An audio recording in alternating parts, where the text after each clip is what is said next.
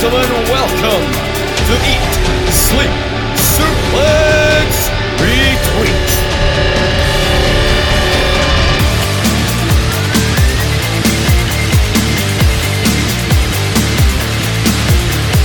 What's happening, everybody? Welcome to another episode of Eat, Sleep, Suplex, Retweet. My name is Scott McLeod, and we had a great weekend during Shugs. But this week, ESSR is Jericho, as we talk about the true greatest of all time, possibly not a pretender goat like some other people.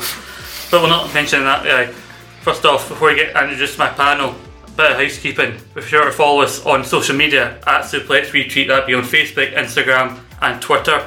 And subscribe and give us a rating on all good Android podcasting sites, whether that be Anchor, Spotify, Podbean, iTunes, all of them.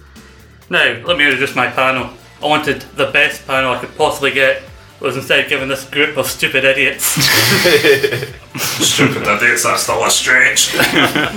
First off, we have the proprietor of Hockney's Hoagie House, where you don't need to bring your own booze, but you will have to bring your own pigs and blankets and your own toilet paper. he is the Alan Harper of Eat Sleep Suplex Retweet. It's David Hockney. Hi Scott. Hello, David. And honestly, that Alan Harper stuff is really gonna be the sort of running gag from here on out because I wear the Oh, checkered yes. shirts and you know my hair's not got much uh, time left, so I'll just roll with it, I suppose. Yep, get used to it. Much like Chris Jericho, this man used to be a regular, but now he just comes and goes as he pleases. But I'll forgive him since he's such a handsome bastard. Nathan Hi Scott. Oh yeah, good to have you back. Thank you. If you say the words New Japan into a mirror three times, this man will appear behind you and give you a thousand and four reasons why Okada is the greatest of all time. It's Grant McRobbie. I never said that about Okada. That's slander. Zack Sabre Jr. son. Excuse me. Please blame that intro on Boris Johnson. Boris fucking Johnson. If the lights were any brighter at Shug's house party, my next panelist would have burst into flames. The fact that this man was the first ever five-time E ESSR champion brings us great shame, but no bigger than the shame he brings on his own family. Hmm. if this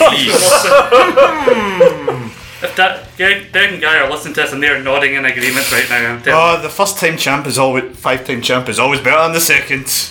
You know, just a pretender, just a wannabe. Hi Scott. Oh, Hello. you show some respect to your champion. I will not, thank you. And finally, this man truly is the best in the world at what he does. And what he does is make us sound presentable, yells Jackie Polo at the top of his lungs, and provides us with freshly baked bread. Please welcome the Ayatollah of freshly baked rollers. How you doing, man? I'm not bad yourself. Although I must put on record that I have actually kind of lost my voice. I'm not gonna lie. My throat is hurting anytime I talk. It was the point where the other the guy across the other side of the arena started chatting Jackie Polo. I was like, hmm, who is this pretender? No, I, I, I liked it because it was giving me a voice a, br- a break because I was properly sore. Where's the bread? I know. Hey, where's the rolls? I had other commitments. He made you dinner on Friday. Although He did, he did actually, yeah, fair. I'll give him that. Yes, I must say we we did I have a served more on your plate than you served to ten other guests. Uh, try saying that to Sarah who nicked all the pigs and blankets. Yes, like I must thank you again for inviting us all around to your house for the split roast Thank you. on Friday No night. problem. And Kwaku, you know the value of a good bit of beef, don't you? Yes, I do. And that brings us to a first of our sponsors, an old favourite of ours. That'll be Shittleton Steaks. old favourite of ours. They know if you're looking for a quality bit of beef, well, this one I might do. Please put in code ESSR and you'll get a freshly baked roll to go with your Shittleton steak provided by old Kwaku Achi. the, fact, the fact that we have sponsored on a Jericho show is purely coincidental. but with all that out of the way, should we, I think we should get into the man himself. You guys ready? Um, yes. I think we should mm-hmm. open Shettleston Sticks. Patent pending. so let's get into the man's beginnings. He made his debut all the way back in 1990. He grew up in Winnipeg, you idiot. Although he was technically born in New York, he made his debut. He went through the Canadian Indies. He made good friends early on when he was training with his, with Lance Storm, uh, because they seemed to be the only two people that really took it seriously when they were training. He briefly got a train in the Hart Dungeon, although he claimed the worst part of it is there were no Harts actually there. Bruce Hart apparently showed it the first day, took everybody's money and buggered off. And there he'd make his, so there he'd make his way to Mexico. He'd be known as Corazon de Leon, translates to Lionheart. He'd work the CMLL. He'd, he'd talk about how he'd wrestle multiple shows in a single day. From there, he'd go to promotions like Smoky Mountain Wrestling in the US, ECW. He'd work in War Wrestling Romance in Japan, and in later years worked briefly for New Japan Pro Wrestling. Uh, Stephen, I'll start with you. Uh, do you know a lot about Jericho's kind of early days? And because from sounds it sounds like he was very much penises because the indie scene was not like what we know today. Yeah, I, I knew he would uh, wrestled frequently in the, uh, the countries that you mentioned there, Scott. Uh, I've never really watched much of his work in New Japan, but I've seen some briefly of his stuff in ECW, and it was just a, a decent precursor to what we would see in the years after WCW and WWE. Yeah, definitely. Uh, and he talks uh, quite favourably Jericho about his time in Japan and Mexico. But when he was in, he went to New Japan while he was still on a contract for WCW, and there would be an incident. I don't know if you guys are aware of the Super Liger incident. Are you aware of this? Oh yes, the uh, the one match and the gimmick was dropped quicker than anything you've ever seen on the planet. yes, this would be where he was because many American wrestlers would go to Japan and wear a mask. We had Chris Benoit going over and becoming Wild Pegasus. Eddie Guerrero would take the marker of Black Tiger, and they wanted Jericho to become basically an evil alter ego of Jushin Thunder Liger, and they called him Super Liger. It sounds like something from Glow. Yeah, that sounds like tenants. well, it sounds like WWE. Super Liger. WWE basically did that with the two Sin Caras a few years back, but Super Liger's just fake lager. yes, that is the point. the, the whole thing with uh, Jericho, he is not a masked wrestler. When he went to Mexico, the promoter basically said, "Why would we put you on a mask? You're a good-looking young guy." The, so they don't. So he didn't wrestle under a mask. So he found it hard to move around the ring with a mask. So it was so bad that apparently the real Jushin Liger came up to him and said, "Chris Jericho, good. Super Liger, bad. You stick to Chris Jericho." Is this why he's then in his recent years wore a mask so much to attack people? Yeah. Out of spite for his history. uh, but he would uh, through his time in ECW, uh, sorry, through his time in Japan and Mexico. Tape, this is where the time tape trading was a thing, and tapes would make their way to those in ECW. And he kept trying to get in touch with Paul Heyman, and according to Jericho's own words, he kept getting in touch with Paul's roommate Dave, who sounded a lot like Paul Heyman, and that happened for over a year. Dave, you did not tell us you were doing with Paul Heyman. That's surely something interesting you should have told us. Uh, no comment. But yeah, I, I believe the Dave you're referring to is Mr. Meltzer. No, I think it's No, it just, was no, it's Paul Heyman. it was just Paul Heyman said it's, this is Dave. I'll, I'll pass your message on and then he wouldn't get back to him. Okay, so it was like a fake alias almost. Yes. Got you. But Actually, I, I don't know much about his time like pre ninety nine, so you're this is news to me. thing. Bet he would make Paul Heyman have his own toilet roll. but he would only uh, Nathan. Uh, he would only wrestle in ECW for a few months, but it was still. You say it was still a big step for him in getting his foot in the door in the US because ECW was kind of the kind of the underground Yeah. popular promotion at that time. Yeah, it was kind of like the promotion where like the Smarks would Yeah. be familiar with. I mean, you mentioned Mexico as well. He was a huge star there. Like Yeah, he was definitely. the comic books, soap operas, everything. So mm-hmm. obviously that would help get attention as well. Yeah, definitely. Like they said, this is where the most like basically the smarts, the internet fans of today, back in the nineties. This they would all go to somewhere like an ECW, and like I said, he wrestled as Lionheart back then. He, he- even though he was only in a short while, he made such an impact. that He was eventually invited back when they did the one night stand pay per view back in two thousand five.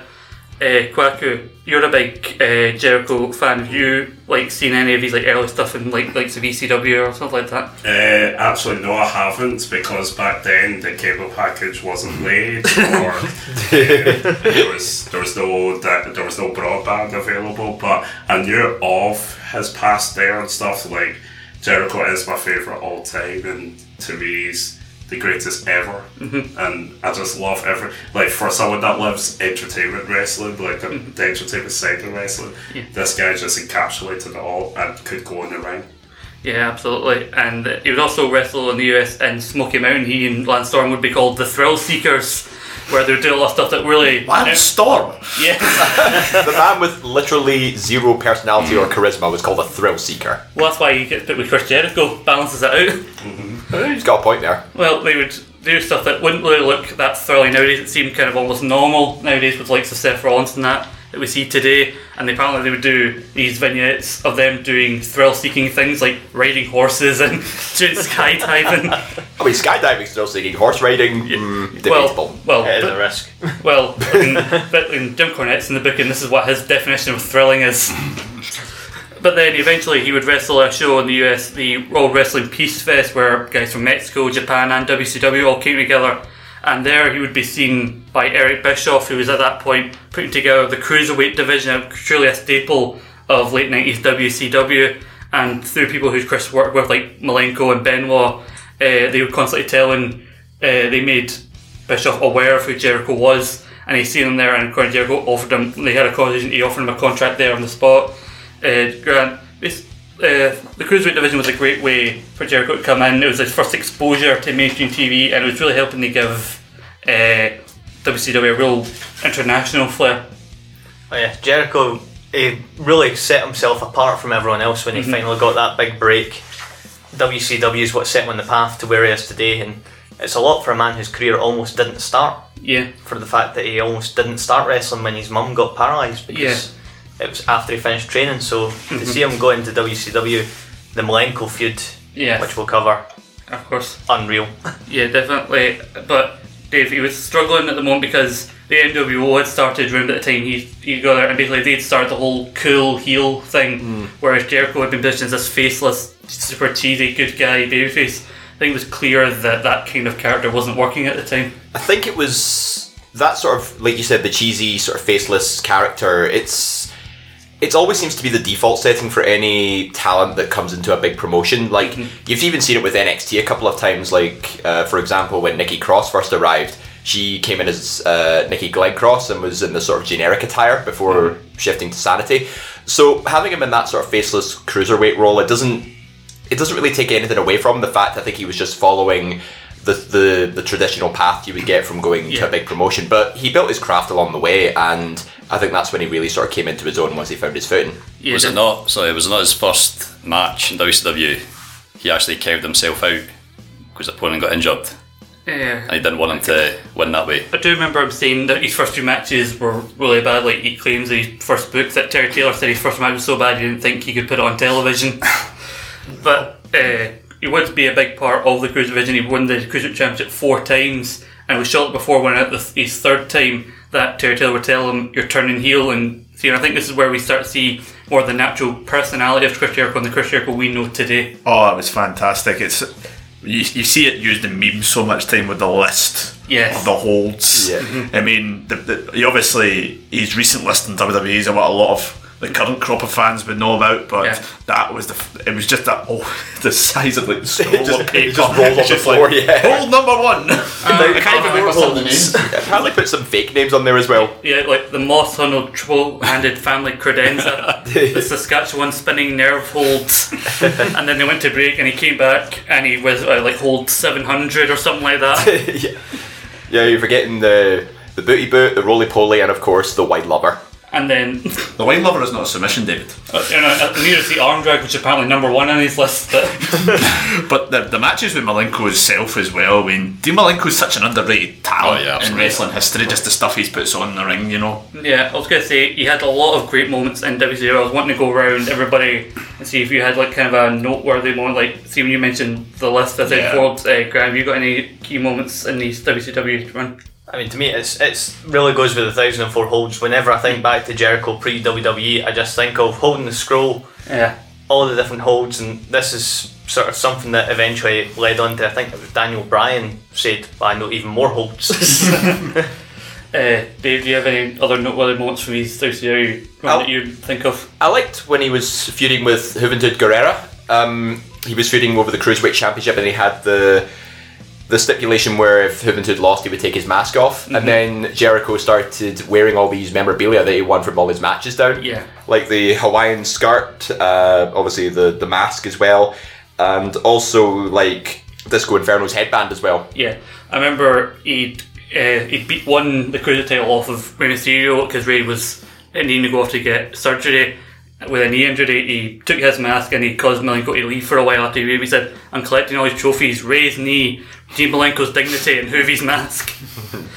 uh, Nathan, do you have any noteworthy moments? Um, we'll talk about it in a minute, I'm sure, but when he hired Ralphus Yes. as uh, Jericho personal security Yeah. at uh, get under Goldberg skin, Yeah. hilarious. he was apparently a ring crew member apparently that he hired. He wasn't under contract, but apparently Ralphus would start hanging around live events in case they needed him. Goes, I'm gonna hang around, negotiate a new contract. Like you don't even have a first contract. uh, for me, a really funny moment is after he lost the the cruiserweight title because Dean Malenko appeared under a mask. He claimed that he, this decision shouldn't stand and that there was a conspiracy against him. So he went to Washington D.C. to campaign against this, holding up a sign in the street saying "conspiracy victim." Going to the law library looking for a book saying "Where's the section on WCW title belts?" Sounds familiar. Uh, yeah, I was about to say, yeah. He had so much charisma even back then. You can understand why he eventually got frustrated in WCW because they were, he was just so underused in the terms Yeah. of where he was in the card. Yeah, definitely, because he would eventually transition from cruiserweight. Well, he was still deemed a cruiserweight because his size, but he would start winning heavyweight titles and start. Uh, I think people more in the heavyweight division. He'd win the TV title, even though that wasn't really as much a sta- standing as it had been. It was kind of like the US belt. The day was a lower mid card belt, but it was while he was television champion that he would start a feud, sort of, with Goldberg. Because the most one-sided feud ever, because one party didn't even know about it or want anything to do with it.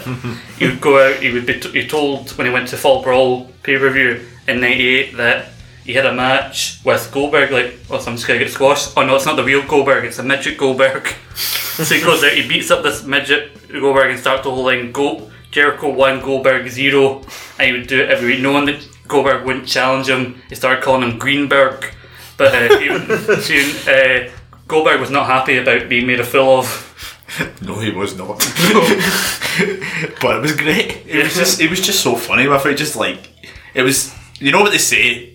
A lot of them say like even if you get like a couple of minutes mm-hmm. screen time, use it. Yeah. And every week he just used it and just absolutely Yeah. savaged this guy who was positioned. Was Goldberg world champ at this point in time? Yeah, he was already world He was a world champ at this point, so he just took it and ran with it and it But that's the did best- wonders for him. That's the best thing to do, really, especially when you're you sort of play to your strengths or your characteristics that really bring out the best in you. And I think he is a natural heel, and that works best for him. But he's a he's a natural heel in a in a funny sort of way. Like he exaggerates it to the point where you think, oh my god, he's actually going this far with how mm-hmm. paranoid and delusional he is at some point. Yeah, I think it was kind of Airbush obviously theorised that it was kind of people getting in Goldberg's ear about the whole thing about him being made to look stupid because and even though he's world champion, he was still very new to the to wrestling. That's why he was being called Greenberg by by Jericho. And it, Nathan, it wasn't a case of he didn't want to have a match. It's, they wanted him to have the typical Goldberg squash match, but Jericho thought they could have got more out of it. Yeah, I think Jericho wanted it on pay per view as well, as opposed to obviously a Nitro Mm-hmm. Yeah. squash thought would buying money. Um, I think Jer- I think he's mentioned before. Uh, he went to Bischoff's office and Hogan was there, mm-hmm. and I think he said, "Hey Hogan, you understand it's all about buying the money, but even that wasn't enough to convince." Yeah, and Goldberg was apparently getting all hot, like, I'm the guy that beat Hogan, I'm the guy who stands in the fireworks, and Jericho apparently responded, yeah, and you're a guy that, just like any other guy, if I kicked you in the nuts right now, you'd go down. He, he makes a fair point. yeah.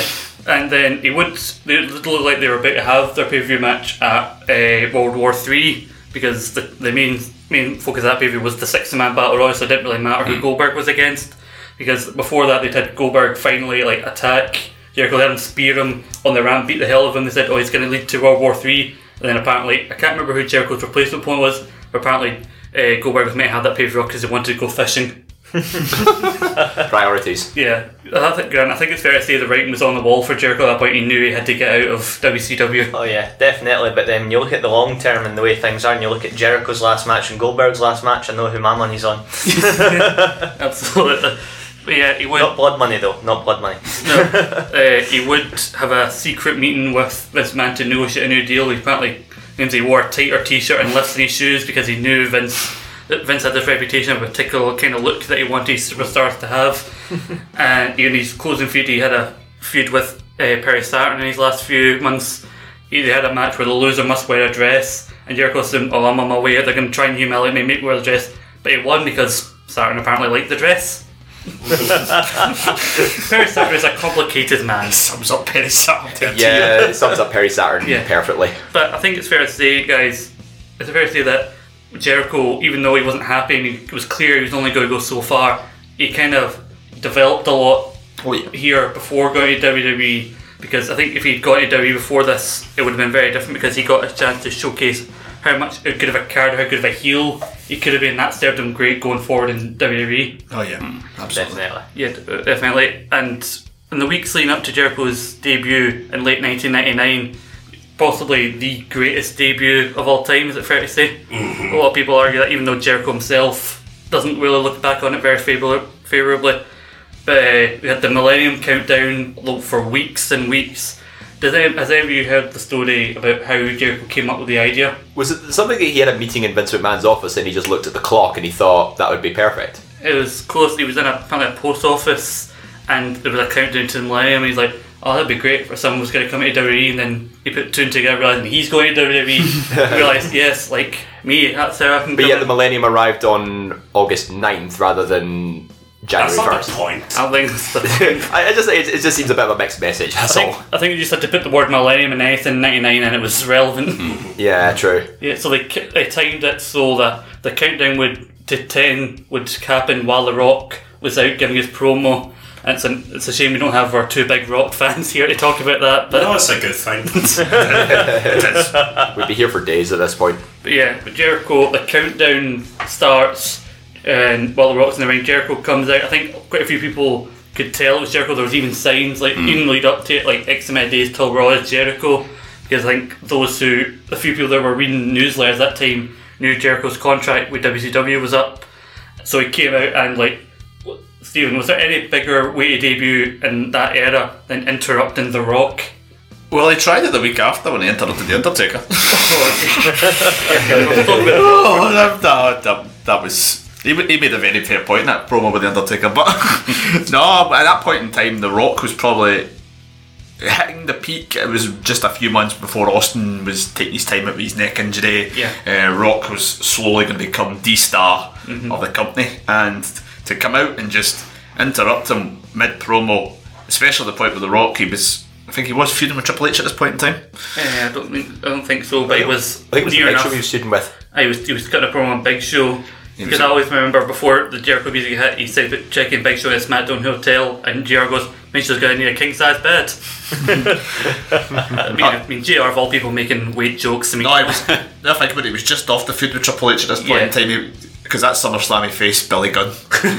or he, Oh. with that match with Chyna, the tag match. or. Uh, was that one? I can't remember. But either way, it was perfect guy to make an impact. If you want to target anybody, Rock or Stone Cold at that Yeah, point. Yeah. definitely. Yeah, absolutely. But then he would land himself in a bit of hot water because he kind of weirdly that promo didn't really go anywhere. There wasn't any feud. He just got the Rock just it calmed him down like he always would, and that was it. And then the next week he interrupted the Undertaker and Big Show and called the Undertaker boring, which got him a lot of backstage heat.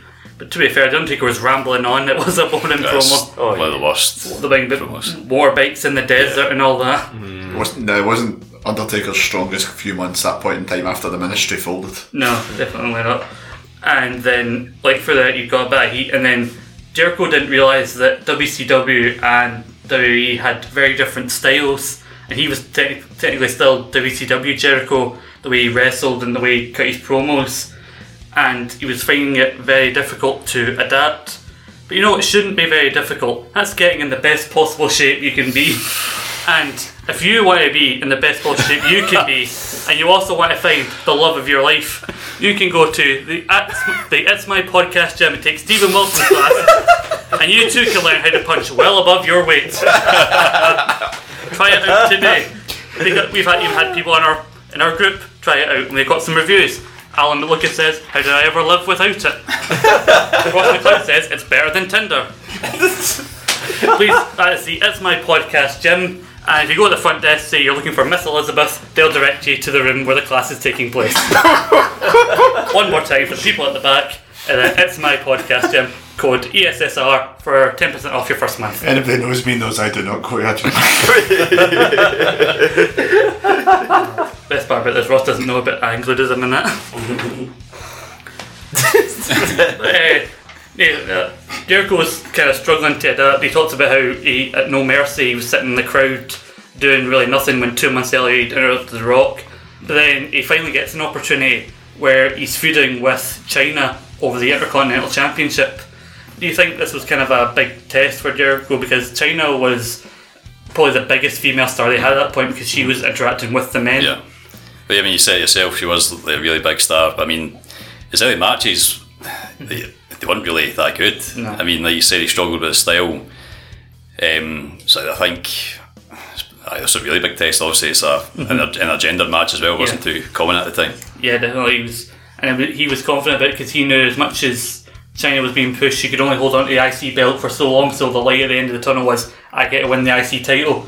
And Dave, they didn't go quite to plan because he wins the title on his second attempt because the first match they have, he loses.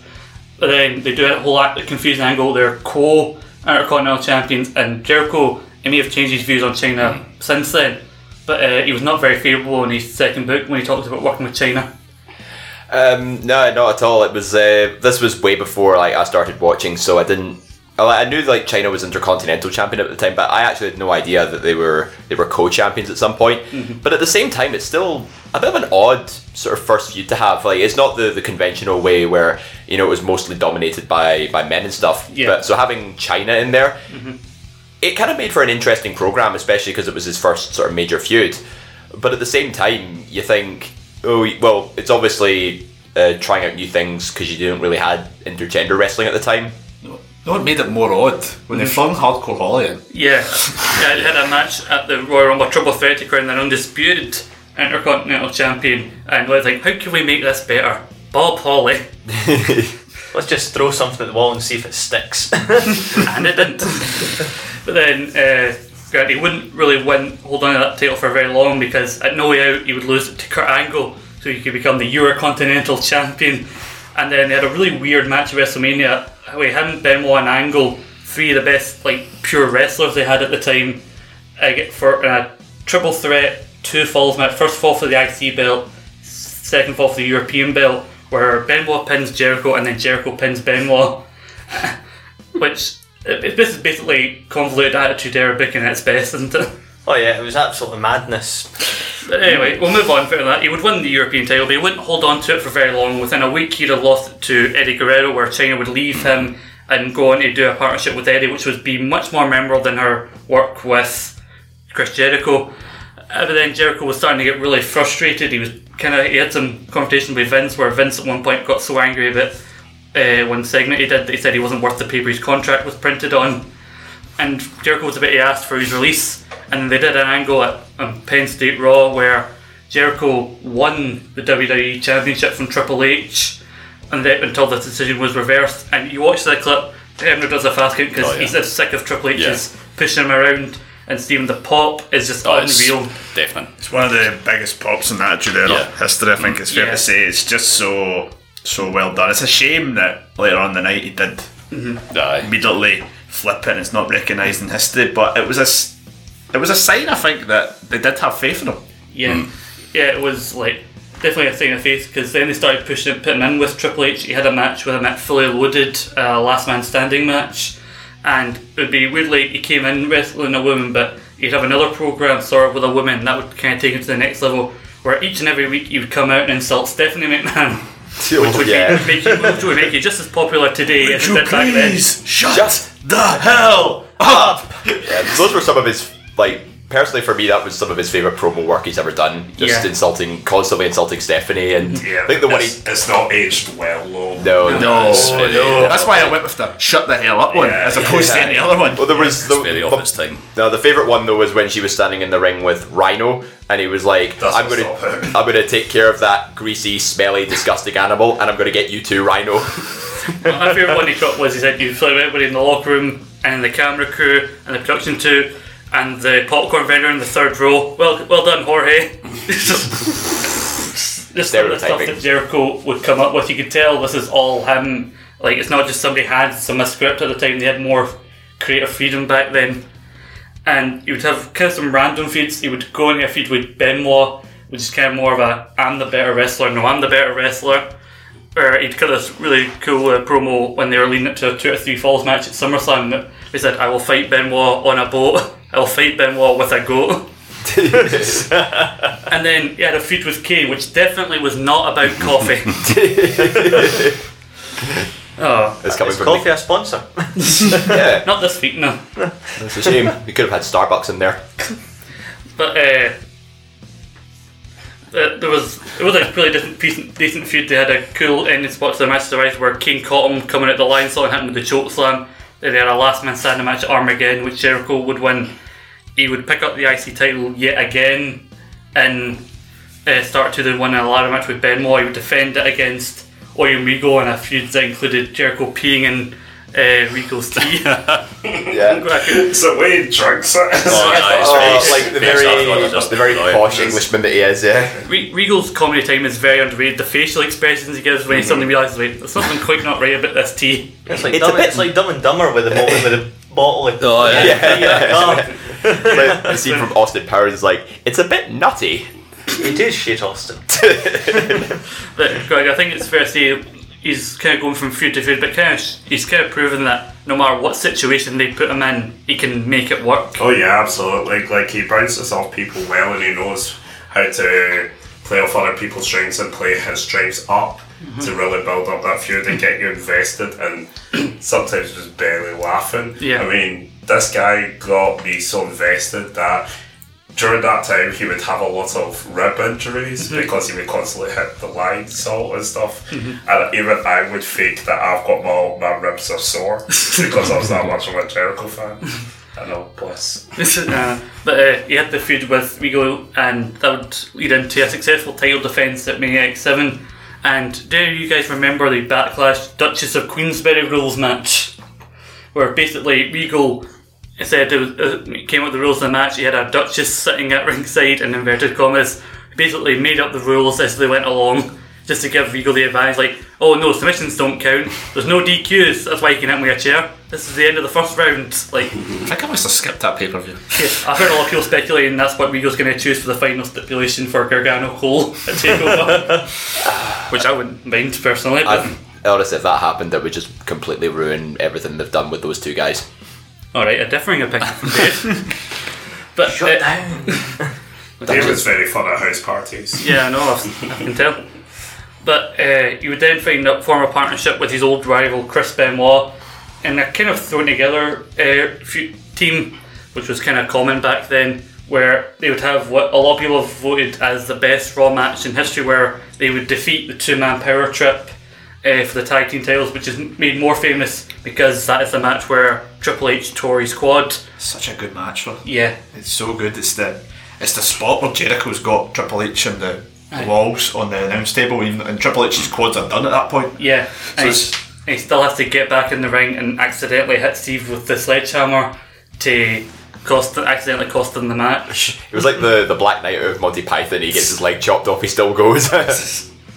All right, make that comparison, but but uh, then they would continue. It was to breach up, branch off into feuds. I think it was maybe Jericho and Steve Austin for the WWE title and for the Intercontinental title or something like that. It would be uh, Benoit and Triple H because they were doing the whole two man power trip. But Triple H out this will lead to Grant Jericho's first proper like pay per view like main event where he would he Benoit and Austin would kind of would be in a triple threat match with Austin for the WWE Championship. Uh, do you remember this match?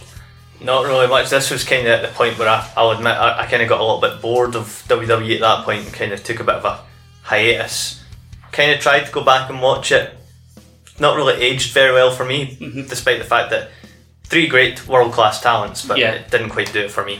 Yeah, and I think for Jericho it's a bit of kind of vindication because finally, even though he got that, yeah, even though he had that very brief, not recognised title win, he was kind of promised that eventually he'd get he'd be in that position again. He's finally a year later after he's been knocking it apart and everything he's been given. He's finally back and finally in a pay per view main event for the main title. Yeah, especially like just before, like the the Phantom title win, shall we say? Yes, Before that, he was literally almost about to walk out. Yeah. And now he's at this point where he's almost a main event level player. Yeah, definitely. And at this time, eh, the invasion would happen, and Jericho would enter into a kind of feud with The Rock, where they were supposed to be together to help defend the WWE, but they couldn't get along. Jericho won the WCW title for all of two weeks. Uh, he and Rock would also win the tag titles while they're feuding because that seemed to be a thing everybody did back then when they were feuding. Uh, he would debut a new finisher called the Breakdown. Does anyone remember this? It, No. it was basically the Skull Crushing finale. He didn't do it as well as the Miz would do later on. Oh, I vaguely remember that actually. Yeah. Yeah, Uh, ah, yeah, yeah, it rings a bell. yeah. There, the squabble between him and The Rock would almost lead to Jericho costing Team WWE at Survivor Series against the Alliance, and then probably the crowning moment of his career up until that point. uh, Vengeance, a moment he doesn't talk about a lot when he beat The Rock and Stone Cold in the one night to become the first ever undisputed champion. A moment which caused Ross and Alan Lucas's hearts to break when he pinned The Rock that night. And he would go on a run. What he wasn't really booked to be the strongest world champion. Is it fair to say? No. No, he was the third wheel of the Triple H Stephanie feud, Yeah. and mm. Yeah. he was just made to look like an afterthought in his own, like when he was meant to be the guy Yeah. going into WrestleMania. Yeah, it speaks volumes when he's the champion. It's in his own home country. Even he's campaigning not to be in the main event because he knows Rock Hogan is like, you can't follow that. I think it was more of Triple H and Vince thing. They think no, the title must go on last and all that. Uh, Well, you can sort of argue that both those arguments make sense because they've sort of flip flopped with it over the years. But I think when you've got two megastars like Rock Hogan, you can't take away from that. Yeah, definitely. It was definitely a hard act to follow, and I It's not remember that good a match. I don't think. which one. Yeah, no, the Triple H Jericho match. I think I think it was kind of a serviceable match, but I think given Wasn't how really knackered the crowd were, like. Nah, it wasn't even more of a main event. Two and a half wasn't it? stars. Yeah. Thank you, Dave Nelson. but uh, I think it was kind of a case of. Uh, sorry. I heard the story that apparently the whole thing that that, that pairing was there was meant to be implying that Jericho and Stephanie were having an affair and all that.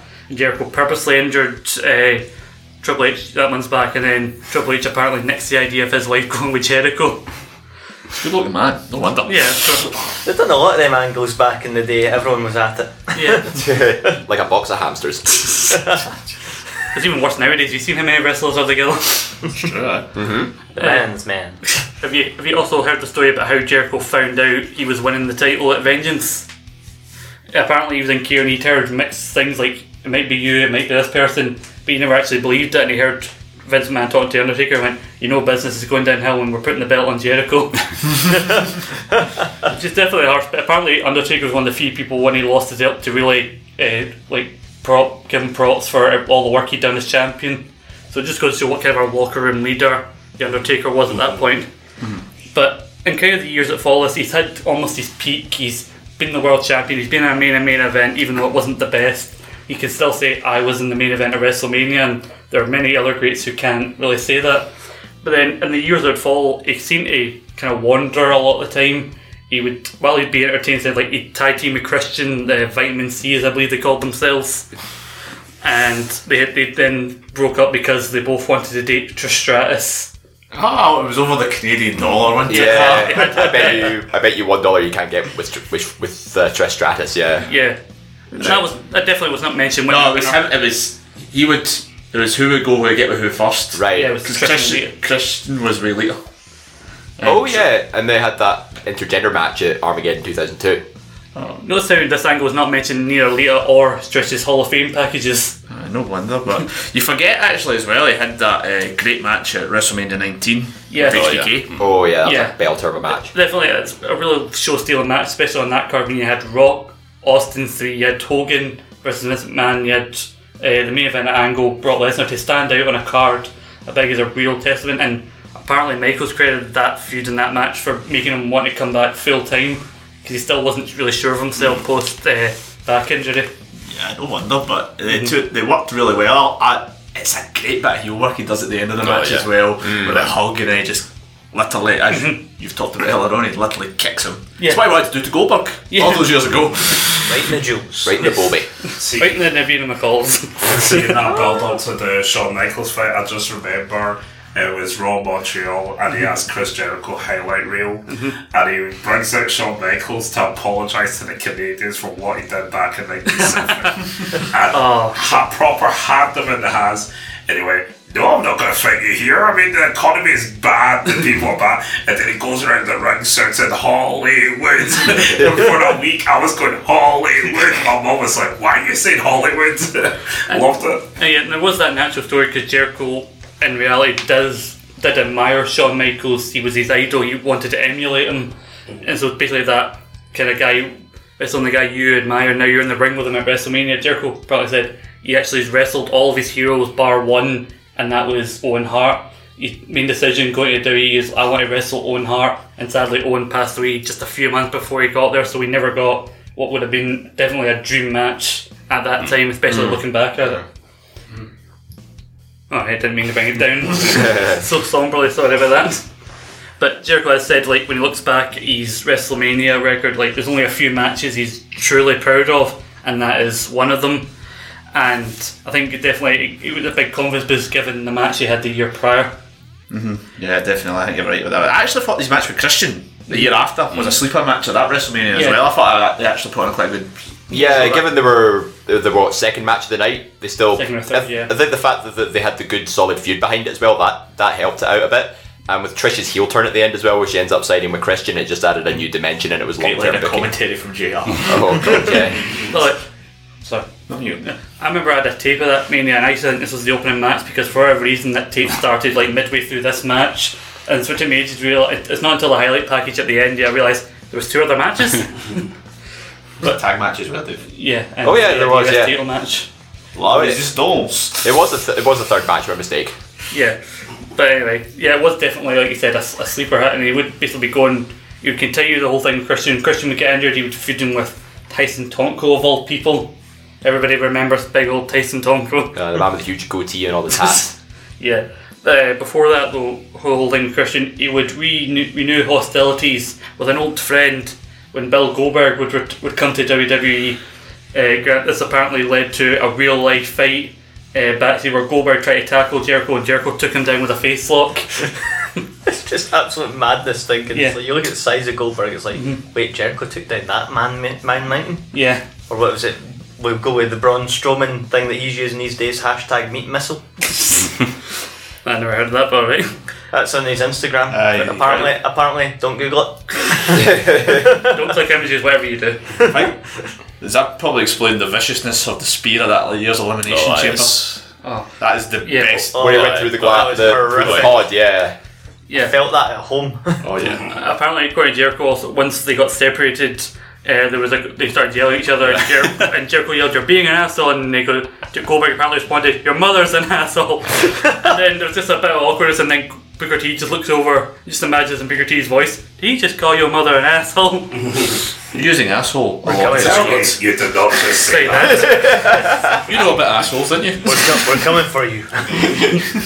yeah, he would basically, he was kind of like, kind of like I said before, he was shiftless. He was, he was making stuff work, but he didn't have any clear direction. He won the IC title a few more times here and there. But then going into Mania 21, he didn't really have any direction. But then he would get together with Brian Gewirtz and they would come up with what we now know as the Money in the Bank ladder match. Money. Originally, it was going to be like the WrestleMania like dream something where you have one wish, and when you win this, and originally it was going to be before RVD got injured, he was going to win it and wish for the return of ECW, and that would lead to one night stand coming back. But then eventually, I think with Jericho even pushed for Edge to win it. I would quite like that concept. You could imagine it, couldn't you? Mm. Yeah, Yeah. imagine what some superstars would wish for. Although some, I think, yeah, there's, a, there's, I mean, the possibilities are endless, but mm-hmm. I think at some points you can be a bit realistic, a bit, a bit unrealistic with it. Yeah, would you say like part of Jericho's legacy will be coming up with the initial idea for this match? Definitely. Yeah, because it has led to kind of what the King of Ring used to be back in the 80s, and that this is kind of deciding who our potential main eventers are mm. going forward. Especially when you consider what the match was supposed to be with Jericho. What It was was- between Benoit and Edge, a submission match. Oh. They're like, But they had, And Edge didn't even have a submission. exactly, yeah. yeah, well, they had the Executioner, but I had that. That's a brutal That's not- submission, by the way. yeah, it's like an inverted sharpshooter. Yeah, and I think the match became a WrestleMania staple for years. It branched off into its own pay per view, hmm. and Jericho did play a good part in that, and it has provided many memorable ladder match spots over the years. And that Jack Swagger one. and, it's also, and it's also provided some less memorable moments like that one. Kane won it as well. You see, his role, That was like highlight. his role in 2004 2005, he seemed to be just putting a lot of up and coming talent. You know, he was putting over Edge, he was putting over Shelton Benjamin. Yep. Uh, uh, that just sort of felt like his role. He's the guy that the young and up and comers can get can get wins over and give themselves some legitimacy. Defined a lot of his career. Yeah. Like that, you know. Yeah. Yeah, but it, it sort of just sort of became more noticeable around sort of that time, I'd yeah. say. Yeah, definitely. Particularly when he had no sort of really big sense of direction. yeah, they like legit. Apparently, he legit didn't know Shelton Benjamin was opponent at Taboo Tuesday because the full fan vote thing. Like, Yeah. he legit didn't know, and the referee whispered him as Shelton making his entrance. He's winning. So like towards the end, Jericho went "I Irish whip me and then give me your finish. So basically, it just goes to show how good Jericho is that he can like come up with stuff like on the fly. And he's not one for range stuff out. He's one of these guys like we'll call it in the ring. And like you said, he would be putting a lot of guys over at the time, and he was meant to work with Carlito and lead up to some at SummerSlam. But then around that time, uh, John Cena was coming up. He'd given John Cena his first big debut back in 02, and he decided he would help put over John Cena on his way out. Even even asked for made known that he'd asked for a month contract extension, to, so the result wasn't obvious because he decided I need to take some time away. I need to like go focus on other things. So, but some people credited this feud as when the crowd started turning a little bit on Tuesday because in that SummerSlam you can hear very loud "Let's Go Jericho" chants. Yeah, I think that was when Super Cena was starting to come about. Mm-hmm. Yeah, uh, They had the "You're fired" stipulation as well. I don't see why they couldn't have just done that for SummerSlam I think rather than the Raw after. I think the whole part of the extension was then leaning onto Raw was like he was meant to be going away. So if he had continued to, had a rematch on Raw, I hope he was trying to make it less obvious. But eventually, he would be fired by Eric Bischoff. He'd be carried out kicking and screaming. I wouldn't see Jericho for another two years because it'd be off. He wanted to focus on other things. He'd started Fozzy a few years back, and he wanted to make that a proper thing. Quick question before we all go to break: Does anyone here actually like Fozzy? I do. Yes. I quite like Fozzy. One or two songs. I think they're quite. I think they're Judas is, decent. a, Judas is a good song. Oh, As is Just- enemy, just, yeah. Just an absolute anthem, and they they've got some good stuff. I just sometimes think Jericho puts them over a bit too much because they're his band. Like it's good that he has that belief in it, but like you look at him like this is it's not really what you claim it is. It's a Jericho. good thing he pulled them from that bat, that musical battle episode of Raw. John Cena Oh, and his yeah, I rap mean- would have done him. Mm. I maybe battle of the bands.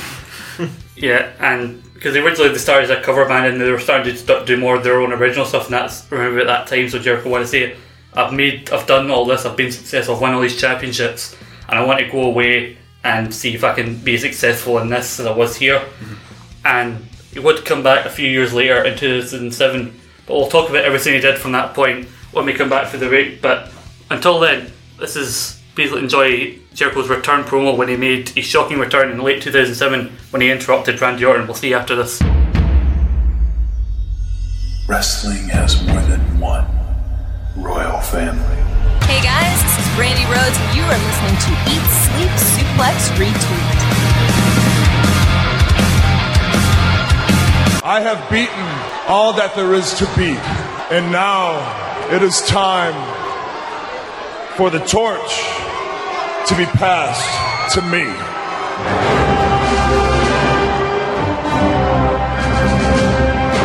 right outside the arena here in uh, Fort Lauderdale. Orton's uh, literally and figuratively the torch I am so ready for this. I deserve this. I have earned this. Well, here he comes. He's got a heck of a runner. All the way from Miami to here in Fort Lauderdale. Strain on his face. Don't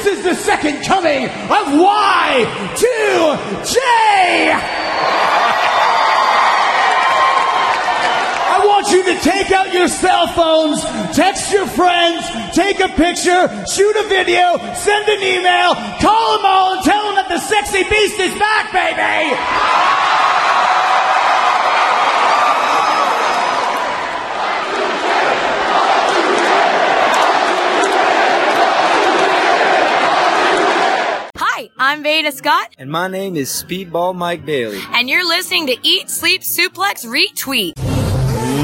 Ladies and gentlemen, welcome to Eat, Sleep, Suplex, Retweet. Welcome back to Eat, Sleep, Suplex, Retweet. I'm your host Scott, and I'm still joined by Stephen, Grant, David, Nathan, and Kwaku. And the promo you just heard there was when Jericho made his triumphant return to WWE after two years away to confront then WWE champion Randy Orton. He'd taken some time away because he wanted to focus on other projects. And we here at Suplex, Retweet, we know about doing outside projects, and we support our panelists when they do their other projects. Much like we support Stacey Smith and her new venture, winelovers.com.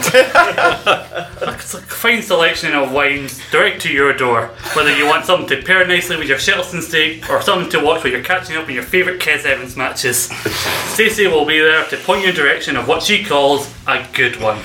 winelovers.com enter, enter promo code EMBER to get a free corkscrew with your next order. If your delivery's half an hour late, deal with it. we cannot guarantee on time delivery. but it's back to Jericho. He returns, they start making his vignettes similar to when he returned in 1999, the, the teasing The Second Coming of Y2J, where he started doing this whole code thing. Can you crack the code? And the code would basically be Save Us Y2J. I think people, again, much like his 99 debut, people knew it was Jericho. Like two months earlier, or a month or so earlier, at No Mercy when the title was vacant and they needed an opponent for Randy Orton, people started chanting Y2J because they knew he was expected back at some point. Uh, Stephen, do you think this return suffered because they were just basically trying to redo what had happened before? Yeah, it was just very failed. They just they did they seemed to want to bring him back just for a one shot match and then not have a scooby what to do with him. No. I mean, they had the mat they had the match with Orton and they chucked him immediately into a feud with JBL. Then he just got given the IC title because of issues with Jeff Hardy. You know, it just looked like they had absolutely no idea what to do with him. And then he got involved with uh, the whole Batista, no Shawn Michaels, Ric Flair retirement thing. Yeah, yeah, I think it was kind of clear that the whole Y2J thing uh, worked back in '99, but it wasn't going to work here. I think this is when Jericho does what he does best and begins to reinvent himself.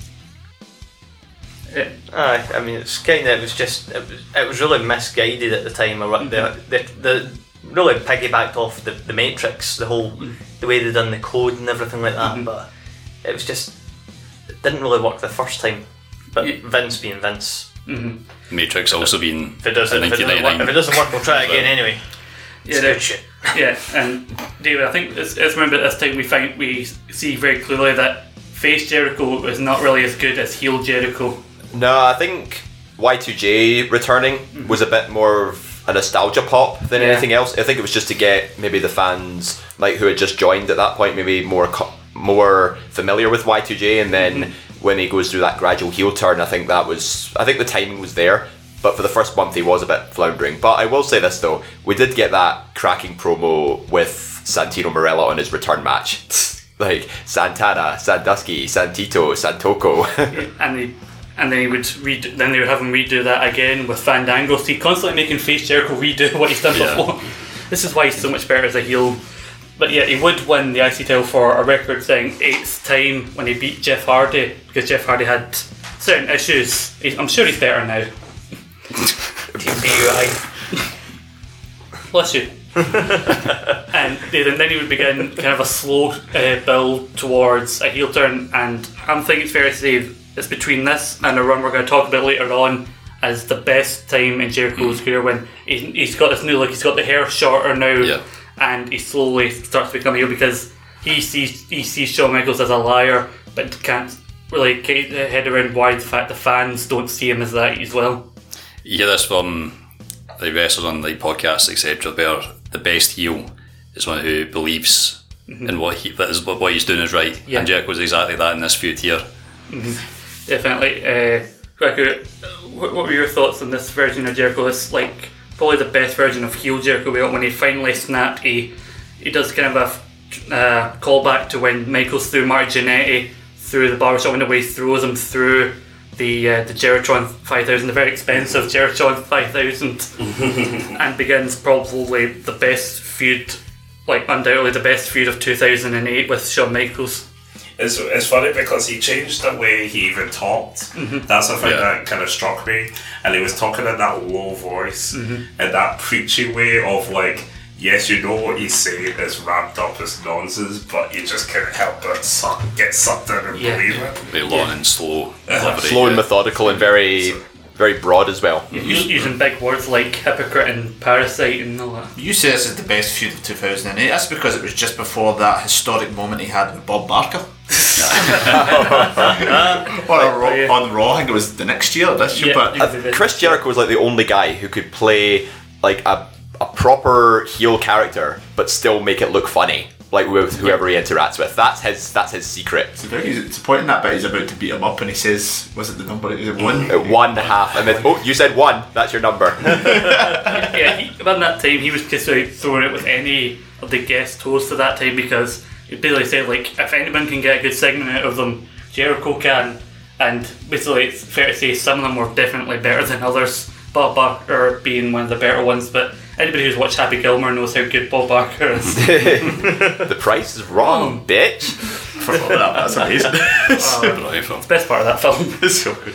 But going back, Jackass. going, going back to the, that to the feud with Michaels, people forget he was still IC champion when he first turned, and then Michaels would turn would uh, help cost him the title to Kofi Kingston, which began a really long spell of Jer- of Kofi randomly gets the IC title, randomly wins the US title, randomly wins the IC title again, random tag partner wins the tag titles. But at least Kofi's doing better now. Just a bit. Yeah, just a bit. But yeah, and then they had this great feud. They had like on the, well, the last pay per view of the PG era where Michaels gets all bloody, he goes after his eye, and then they have the match where the unsanctioned match at Unforgiven where Shawn Michaels beats the hell out of Jericho until the referee just has to stop it. I remember at SummerSlam, it's the first pay per view of the PG era, and Jericho accidentally punches Shawn Michaels' wife in the face. Oh, But what's what's so random about the Unforgiven one is he, he gets beaten up to literally a, he can't stand, and then later in the night he's the he wins the world championship. yeah, he's just hobbling. He's hobbling down to the ring during the scramble match, and literally within the last five seconds, Oh, yeah. he gets the Yeah. last, the winning pin. Yeah, I think it's really railed the fans up even more against like you think finally he's been beaten up, he's got his comeuppance. Oh crap, now he's got the title. Makes you even more That is actually my that is actually my exact reaction to it. It's like yes, he's finally done. No, And Jericho even had a great comeback to it, saying like that match was unsanctioned, so what did Shawn Michaels really win? Me on the other hand, I've got this. Hmm. genius. And Does it so well, yeah. and he and Michaels would have what was what I think by Michaels match the year that year. They had a great ladder match at No Mercy. Jericho even when he hosted Tough Enough in 2015, there was a segment where he had all the Tough Enough trainees sitting around watching this match and taking notes about how to work a proper match. And well, the probably the only person that focused during that was Patrick Clark, AKA. Velveteen Dream. I think everybody could tell, but. Uh, then from there, he lo- finally loses randomly to John Cena. John Cena comes back, gets a world title shot for reasons. Jericho's at a dis- disadvantage, he couldn't see who he was fighting. That's true. And then he goes on this run of fighting guest hosts, and then in lead up to me, he has this thing where he hates old men because of the film The Wrestler. Yeah, but it does lead to a really good match at Backlash that Oh, year yeah. with Ricky Steamboat. Steamboat, yeah. Yeah. Yeah. Which is much better than the when Steamboat teamed with Piper and Rick James Stewart To be- could barely walk. To be fair, that match is really just a one-on-one match with him and Steamboat because the other two get knocked out in like five minutes, mm-hmm. and then him and Steamboat go for like the, the other half of the match. You know, then Mickey Rourke just knocks knocks him in the Yeah, because Mickey Rourke was maybe his original opponent, and then he said, "No, it'll hurt my Oscar chances," and then he didn't win the Oscar. I mean, who here wouldn't rather see Mickey Rourke v Chris Jericho at WrestleMania? I mean, that would have made Mania 25 a bit more memorable. And then it was in this time period he would win the IC title yet again for like the ninth time, where he ended a feud with Rey Mysterio because he's he didn't like Rey wearing a mask. And I mentioned this on the Masked Wrestler show. Vince doesn't see the appeal of masks, even though he's probably sold thousands of them thanks to the likes of Rey Mysterio and Sin Cara. But Jericho explained it as I'm a bully and I want to take this thing away from him because Vince loves bully heels. I love that you talked about best selling masks and didn't mention Kane. oh. I forgot about that bit. 43. Shut up. Let's walk. I would have to shut off yeah, Kwaku's microphone, but he's the one in control of the microphones. yep. but then they have a match at Extreme Rules. Jericho, when uh, Rey goes to the 619, Jericho grabs the mask off of Rey, and then as he's covering up, he rolls him up and he takes the IC title. Then they have a great title versus mass match at Great American Bash where Rey gets the belt back. And then was in a partnership which is better than it you'd think it would be at this time, where he and the Big Show are the unified tag team champions, or they're better known, Jeri-Show. Well, it was originally meant to team with Edge, but Edge had his Achilles injury. Yeah, because they were because they would feed it fight at WrestleMania, and the whole thing was they were meant to have this long heel run and then eventually break up and uh, wrestle, and then obviously they had to work around it, and then they bring in the Big Show, and Big Show would always talk about this time period because Jericho's one of these guys who, if he believes in something, he'll argue with it until you agree with it as well. And Big Show, like, I could basically get whatever I want because I knew Big Jericho would argue it for me. Uh, any thoughts uh, here on the Jericho Big Show partnership? Because I thought it worked, worked really well together. They definitely did. I thought it was really successful. Uh, they had a lengthy, lengthy run. They didn't lose it. They lost it to DX. Didn't they? Mm-hmm. Yeah, at the TLC that year, yeah. It was the longest period that Big Show stayed in one constant state rather than going between face and heel every day. I mean, you know, you think it was a bit of an, an odd pairing at first, but it's the classic sort of big man, smaller man tag team, Yeah. and they do work. I think it's the fact that their heel work together. You know, Big Show was wearing a suit more often and stuff. They really looked like they ran the tag division. Like it's Jericho's the the the cocky boss, mafia looking guy, and Big Show's his heavy hand. So I really enjoyed their run, especially the fact that they could continue comedy angles when it was needed. Mhm. Like when they had the promo in the ring with Ricky Hatton in the UK that year. And I think during SmackDown, the decade of SmackDown anniversary, where Michael Cole threw up on Jericho's shoes. I don't remember that segment, but uh, yeah, they did have a long one. It went from July till December. Uh, yeah, basically, Jericho was the mouth of the group. He would constantly be riling people up, but then he always had this big enforcer at his back. Big Show would always come in at the last minute, and usually in their matches, his knockout punch would be the deciding factor. And a lot of their matches until they eventually lost, and then because Jericho was on SmackDown, he couldn't be on Raw anymore because he had the unified titles. He meant he could appear on Raw, but then that was null and void. I mean, brands don't really mean anything nowadays with people jump hopping back and forth as they please. But this whole thing where he was going outside trying to sign a get people to sign a petition, let him be back on Raw, and then Big Show had to come in and talk to him. They just basically like a breakup from a romantic comedy. Like it's over. We had some good times together, but I don't want it to end. You'll move on. You'll find someone else. And then he found the miss. Yeah, no. it's awkward when your ex moves on so quickly, isn't it?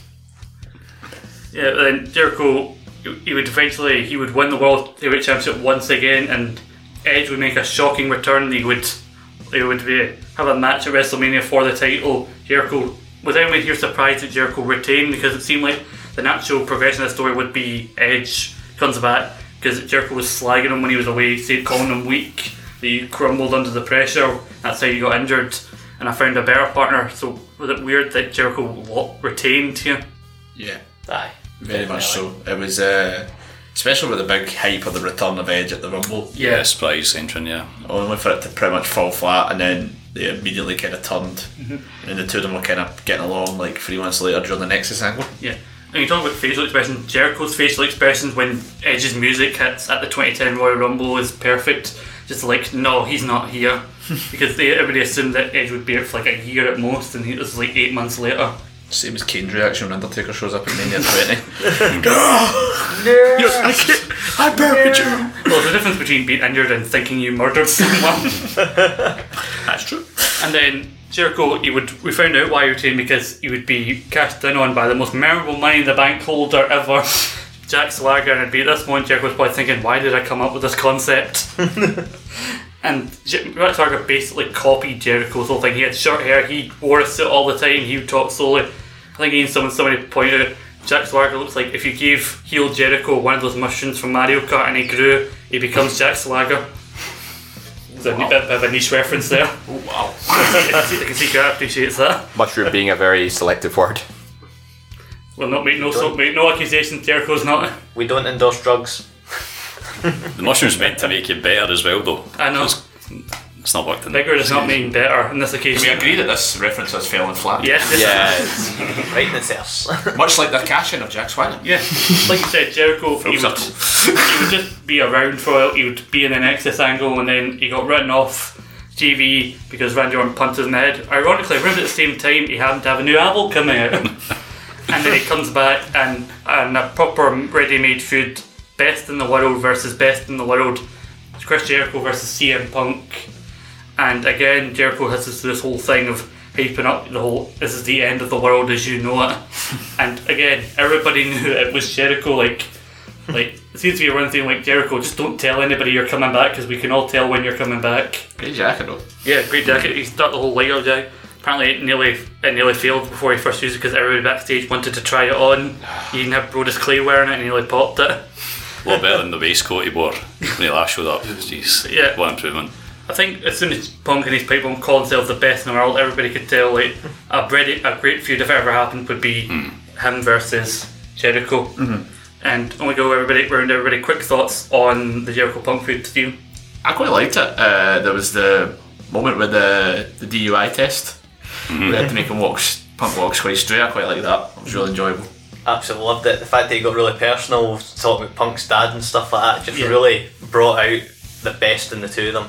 That was when Punk was finding his way. I think the fact that he didn't win the Royal Rumble was the only thing wrong with that because I think that could have skyrocketed him even further. But apart from that, great feud. Yeah, as everyone said, great food, especially a bit where uh, like smashes the whiskey. Yeah. Paul, I'm just like, oh, it's like brutal.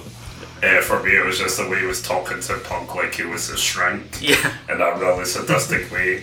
And I personally found it funny when he was attacking Punk mm-hmm. on the ground and he slipped on the alcohol yeah. Yeah, I, I loved it. The the Street Fight Extreme Rules I think was the better match than the WrestleMania match. Oh, 'cause That was in an awkward kind Yeah. of position because you had all these other big matches end in here and Rock v Cena, uh, and I loved the whole smashing the bottle. Apart According to Jericho, he's actually made a tattoo. Punk, Aye, that's which right, Punk was up for, but Vince what didn't want to mm. blood to be involved. Like, oh yeah, let's just smash the glass one, so that won't cut them open. Yeah, but then after that he goes away again because in a kind of a convoluted way to write him off TV. I think it's probably the laziest example of writing him out of TV.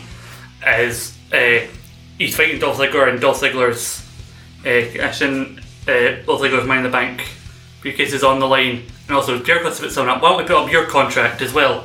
Your WWE contract that is. And Jericho lost in a random episode and then he's gone. Like it's kind of a really boring way to write him out. But then he did return at the Royal Rumble, and thankfully he took our advice years after we gave it to him, like saying like, "Don't announce you're coming back," because he didn't announce he was coming back at 2013 Rumble, and he got a huge pop Yeah. upon his return. That was a huge, huge shocker of the night. Yeah. And you think, you know, you've, you've already kind of figured out who's going to win the Rumble at that point, but then you throw a random Jericho return in mm-hmm. and you think, wait a minute, this, this sort of changes up a bit. This has now mm-hmm. just made it interesting. Yeah, And Ziggler as well was number one, so mm-hmm. kind of Yeah, so it makes- continued that. Yeah, Makes bigger sense, yeah. revenge. Mhm, definitely. And you know, weird period for Jericho from 2013 to around 2016, where he would kind of be in nothing feuds like he would, as as uh, Dave said earlier on, putting younger guys over. He was working with a lot of new young kid. Um, a biggest example would be WrestleMania, where he had to put over Fandango, even though he was very much against the idea of working with Fandango. What a what a place on the card these guys had on that year. You know, you know you've got the big match with Punk and Taker coming up. You've got blooming Rock Cena too. Let's have Fandango, who now is back on NXT. Yeah. So that rubbed them with very well. Yeah, I can see, you can see what they're trying to do, but I think you can tell this is a gimmick that had probably a short lifespan, whether or not he won or not. It was Johnny Curtis. Come Yeah. on. No, The, yeah, the guy who won NXT season four. Might beat The Bruce. music was a belter though. Yeah. Music was a I bit. forget how over It, he it- was. it was number nine in the UK charts, like a few weeks after it came out. Yeah, for a few uh, for a few weeks afterwards, this was the big thing. Like and like fans were he was so over. The fans kept singing his theme song. They had the Yeah. whole night after WrestleMania. I think Fandango was actually meant to go from this and win the IC title, and then got injured. Concussed concussed. Yeah, So then they put up who's the best alternative? Curtis Axel. He was behaving at that point. Yeah, Could have went, could have gone somewhere. probably, but And that Fandango music, mate. Great wedding music for your first dance, Stephen. right, right. You Somebody it write that down. Yeah, yeah, but yeah, it's fair to say Jericho was really in a stuck in a was one position where he has to work with the up and coming talent. And speaking of up and coming talent, there's new wrestlers coming up every single day, and you need to find the best training possible. And we recommend the Strakaconda Pro Wrestling Society, where our own Steven Strachan will give you tips on what not to do if you want to be a semi decently successful professional wrestler. Oh! Shots fired! with, with classes on suplexing, throwing people through windows, and Twitter trolling. Even, oh, which also includes guest trainers such as Cav. Oh, sweet Jesus. what was that phrase? What was that phrase he used? He's gonna rip you open like a canoe. That is, you can also learn how to do that at the Strakaconda Pro Wrestling Society. Oh, taking taking new applications now. You need to stop digging yourself a hole here. This is you're gonna die. Ah, oh, fantastic life. Yeah, this is the one that's going to get me killed, so take advantage of this offer now. But yeah, back to Jericho. He would only return every so often, ma- mainly on live events and like big network specials. He had a brief feud with Bray Wyatt, where it culminated in him putting him over in a steel cage match on Raw. He returned at Beast in the East, beating Neville. I'm so surprised. Uh, he returned at MSG because it was his 25th year in wrestling, and he put over Kevin Owens for the IC title. And then he returned in 2016, and again, they still don't learn from the mistakes. They were made him return as kind of a baby face, although I think Jericho had plans to always to turn heel anyway, and he had this weird segment with the New Day. And a lot of people were kind of wondering, like, is Jericho lost it at this point? But I think we'd learn late in the year that no, he still very much had it because he would turn heel. He would have weird feuds with uh, AJ Styles. And Why to jackass? you got to think how rare is that Y2AJ T-shirt? Like, if you have one, please write in. Like, that way I know who actually bought that because I don't think they actually officially released it. I don't think. because like they now I think they did release it. a No, they did release it, yeah. It was literally a week. It must have been. Aye, but before a they- week. and then he and then he sets it on fire. Yeah. But let us know if you have one of those shirts because I think it would be interesting to see who would buy one. But they had the match at WrestleMania. Jericho surprised everyone and won the match. Uh, then he has a feud with Ambrose where he puts him over twice. At once being in the Ambrose Asylum match, where Jericho famously took his fir- first and last thumbtack bump. Mitch. Mitch the plan. Yes, Mitch the potted plant. A, mu- a, f- a source of much frustration with. My sources Jericho. tell me that Mitch the Plant's coming back at all out. Take it first. Was Alright, six Nelson. And it wasn't a joke, it was legit 69 ticks. And. I forgot my point. Another point about this feed and I forgot it. Yeah, he's talked about how when they had the whole smashed up, uh, he, uh, Ambrose smashed up his jacket, they got like a fake jacket he's seen replicas advertised online.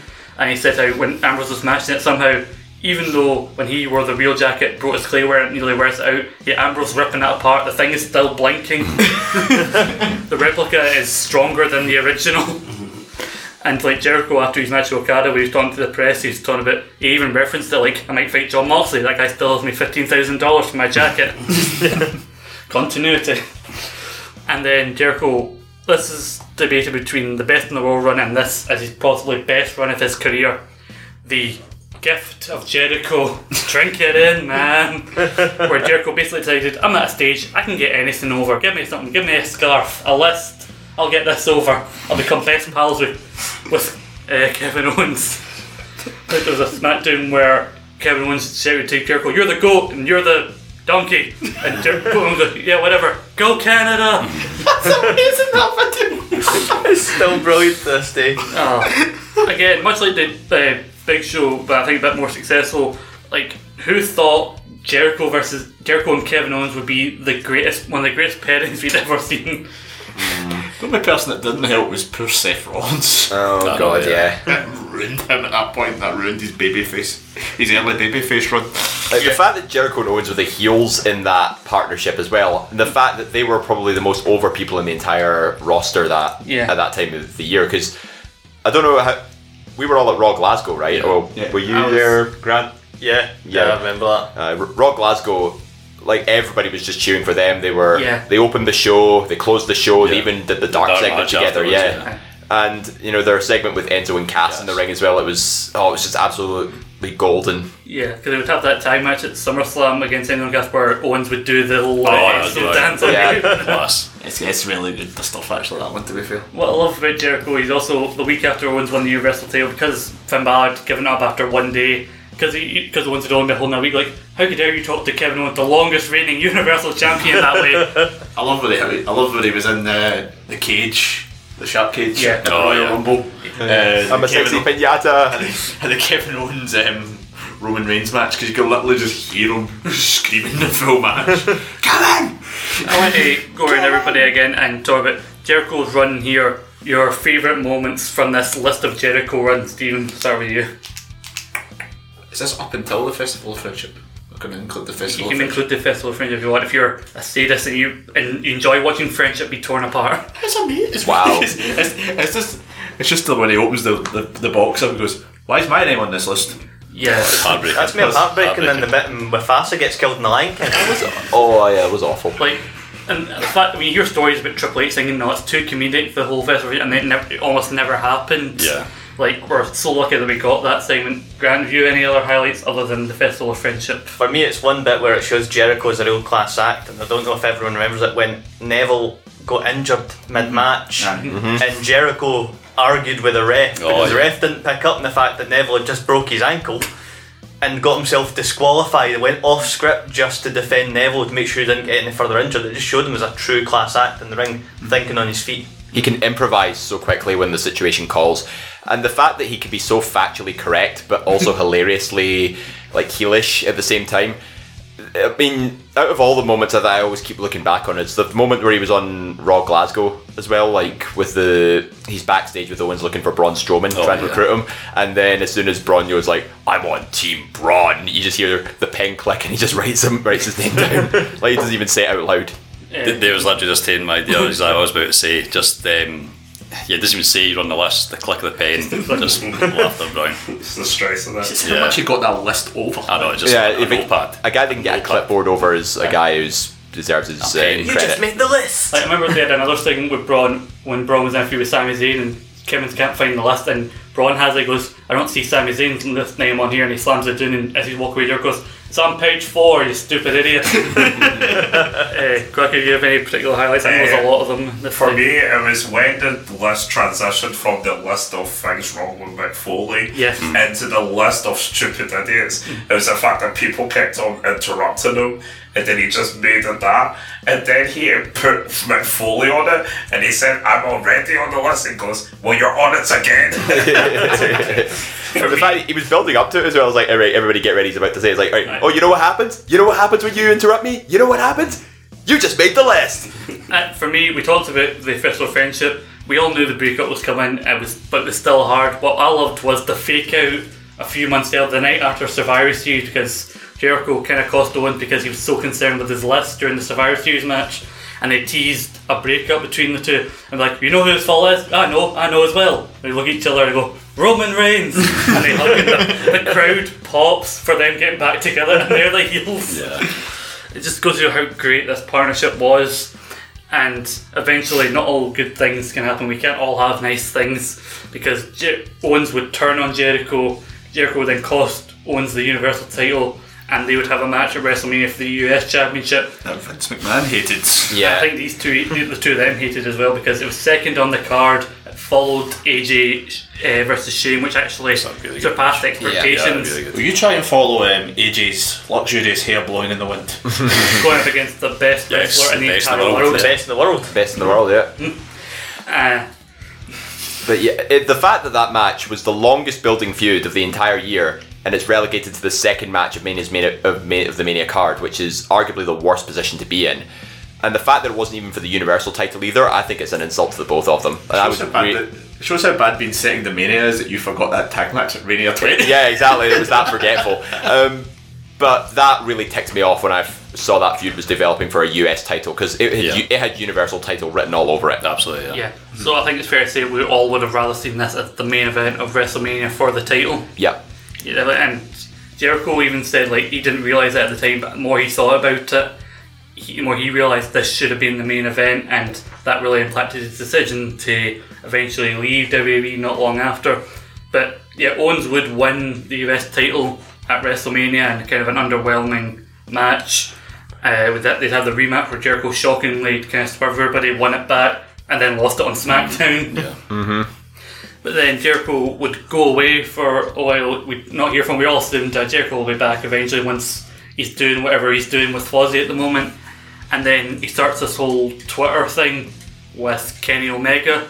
Talking about Kenny Omega. There's two people the best in the world, Jericho and Kenny Omega. And Jericho apparently was saying, no, he's not even the best from Winnipeg because they're both from Winnipeg.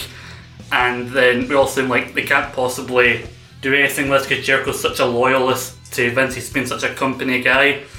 And then in November of 2017, Kenny Omega's in the ring, and then the lights go out, and we hear Judas by Fozzy playing, and Jericho appears on the screen and challenges Kenny Omega to a match at Wrestle Kingdom 12 for the US Championship. Guys, I to go and get your thoughts. What were your thoughts when you heard Chris Jericho is going to New Japan? I was very, very shocked, as you said. Jericho had spoken about his loyalty to Vince for so long. You know, he had times where he could have went, and he didn't. Mhm. So for him to announce it at this particular point, as you said, just off of his, probably his best run with the company, Yeah. was so shocking. But he obviously knew how big a star Omega was, how big the Bullet Club was, and he thought this could be his chance Yeah. to do something different. Uh, Grant, your thoughts when you seen Chris Jericho going to challenge, basically a WWE guy challenging one of the biggest guys in New Japan at that point, Kenny Omega. I was screaming with joy at the telly. the whole house could hear me. It was just a dream match happening. They get the best in the world against the best bout machine. Mm-hmm. Couldn't go wrong. Yeah, we've, we've talked, Dave. I know we've talked about you being more of a WWE guy, but I think the whole point of Jericho going was to get more guys who focus on WWE, their eyes on to New Japan. And you, would you say that was a kind of a success? Yeah, it certainly worked for me because not only did I end up watching uh, Omega versus Jericho, which was a fantastic match, Yeah. I- it sort of helped me cater to try and watch more matches from that night, like Yeah. particularly the the Fatal Four Way with Marty Oh, Scurll and uh, Will Ospreay and all that. Mhm. Yeah, they were. You know, it really sort of took my eyes on the New Japan product. And I thought, you know what, these guys are actually really, really good, Yeah. and it, it's a, it's a good alternative for um, WWE, definitely. So having that cross promotion aspect, it it brings more casual fans of WWE like over to something a bit more mainstream like New Japan. Yeah, it was certainly the reason why I tuned into Wrestle Kingdom as well. But I was also interested in like what Jericho are we going to see? Is it Yeah. going to be like an offshoot of last Jericho? Is it going to be a completely new Mhm. Jericho he's done in the past? I was real interested to see what that was going to be. Yeah, because again, this was another example of Jericho's evolution, his ability to adapt and change his character. Because he did come out with the light up jacket for his first match, but over time he would slowly strip that away, and we've seen this new version, the Alpha Chris Jericho. He does look like a man going through a midlife crisis at Kind of. points. He's a mid-aged emo. yeah. Uh, Kwaku is again a massive Jericho fan. You must have been like overjoyed to see Oh, Jericho in a match like this. Absolutely, it's finally where, um, for quite a long time, where he is the main talking point. Yeah. Like, although like I would talk about him and I'd think he's great, Mhm. but of actual promotion, he was the main talking point of it again, and Mhm. fighting against somebody that was huge, and uh, well, still is huge and everything. So, Mhm.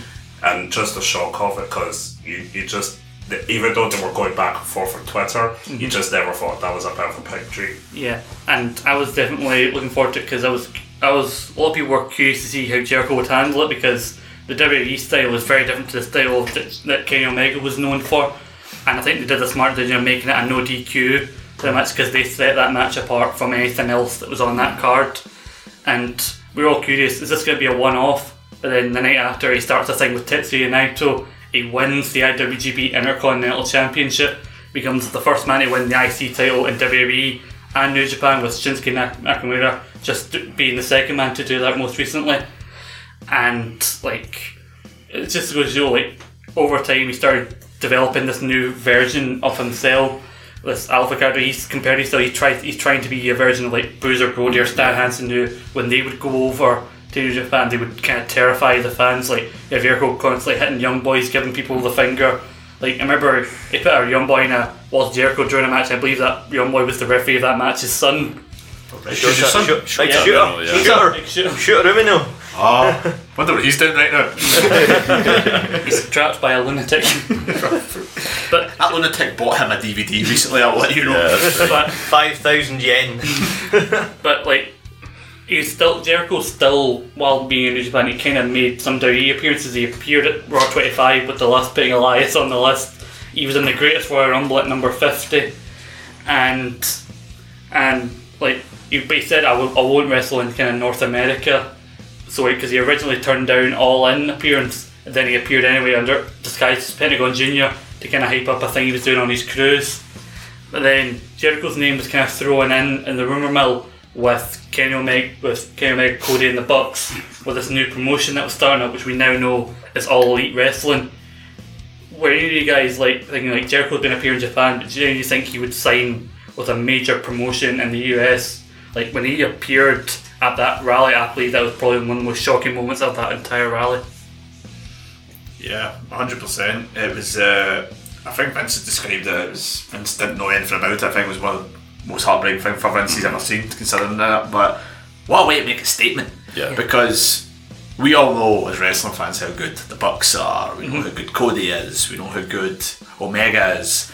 Jericho is a household name. So you unveil him in your first one, Yeah. and then that's them instantly on the map. Yeah. And he's been he's not just a guy who's there for a paycheck, he is very, very vocal how much he wants to mm-hmm. that company to succeed. Yeah, these are, a lot of these guys are getting the first mainstream exposure, which is why character is so where he is the guy who's already been seen by a mainstream audience. Like he's the guy who's saying like, "Oh, all your all the eyes that are coming on this promotion, it's all thanks to me. Like you're welcome and all that."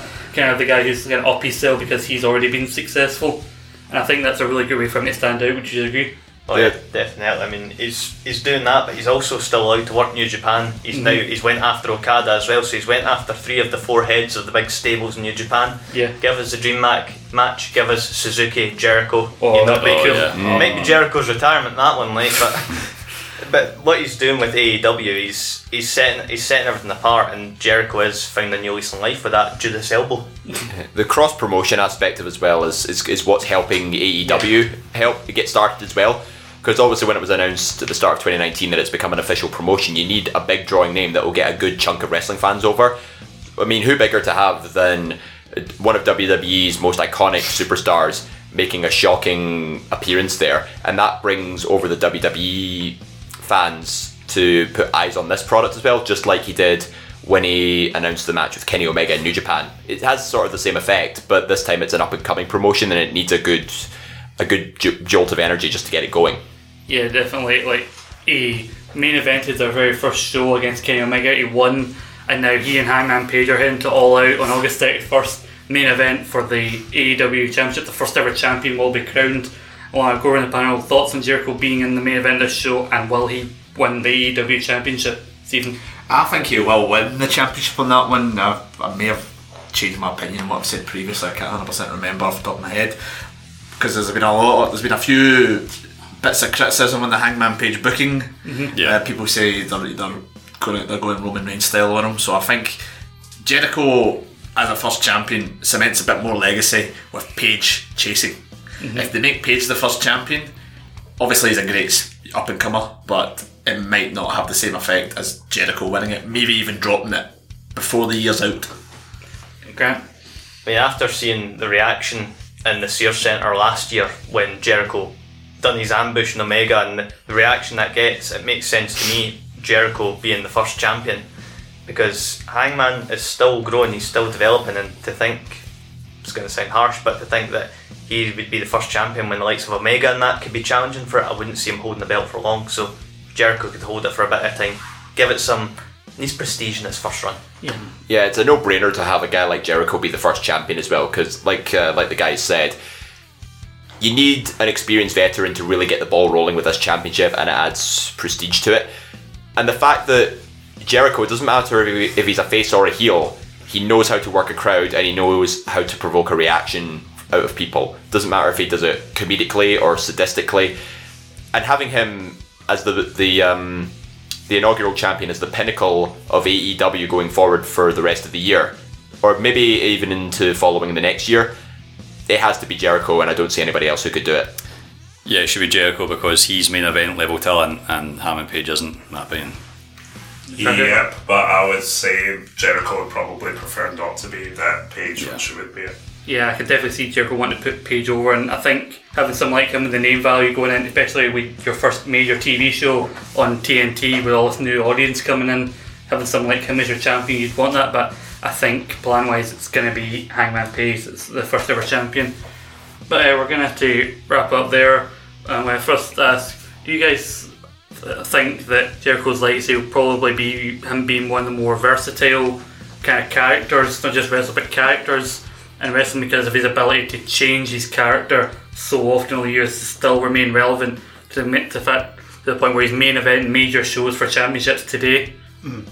Yeah, I would definitely agree with that. I think it's uh, you find that with a lot of the guys like Cena, Reigns. They're good, but they've had the two much the same.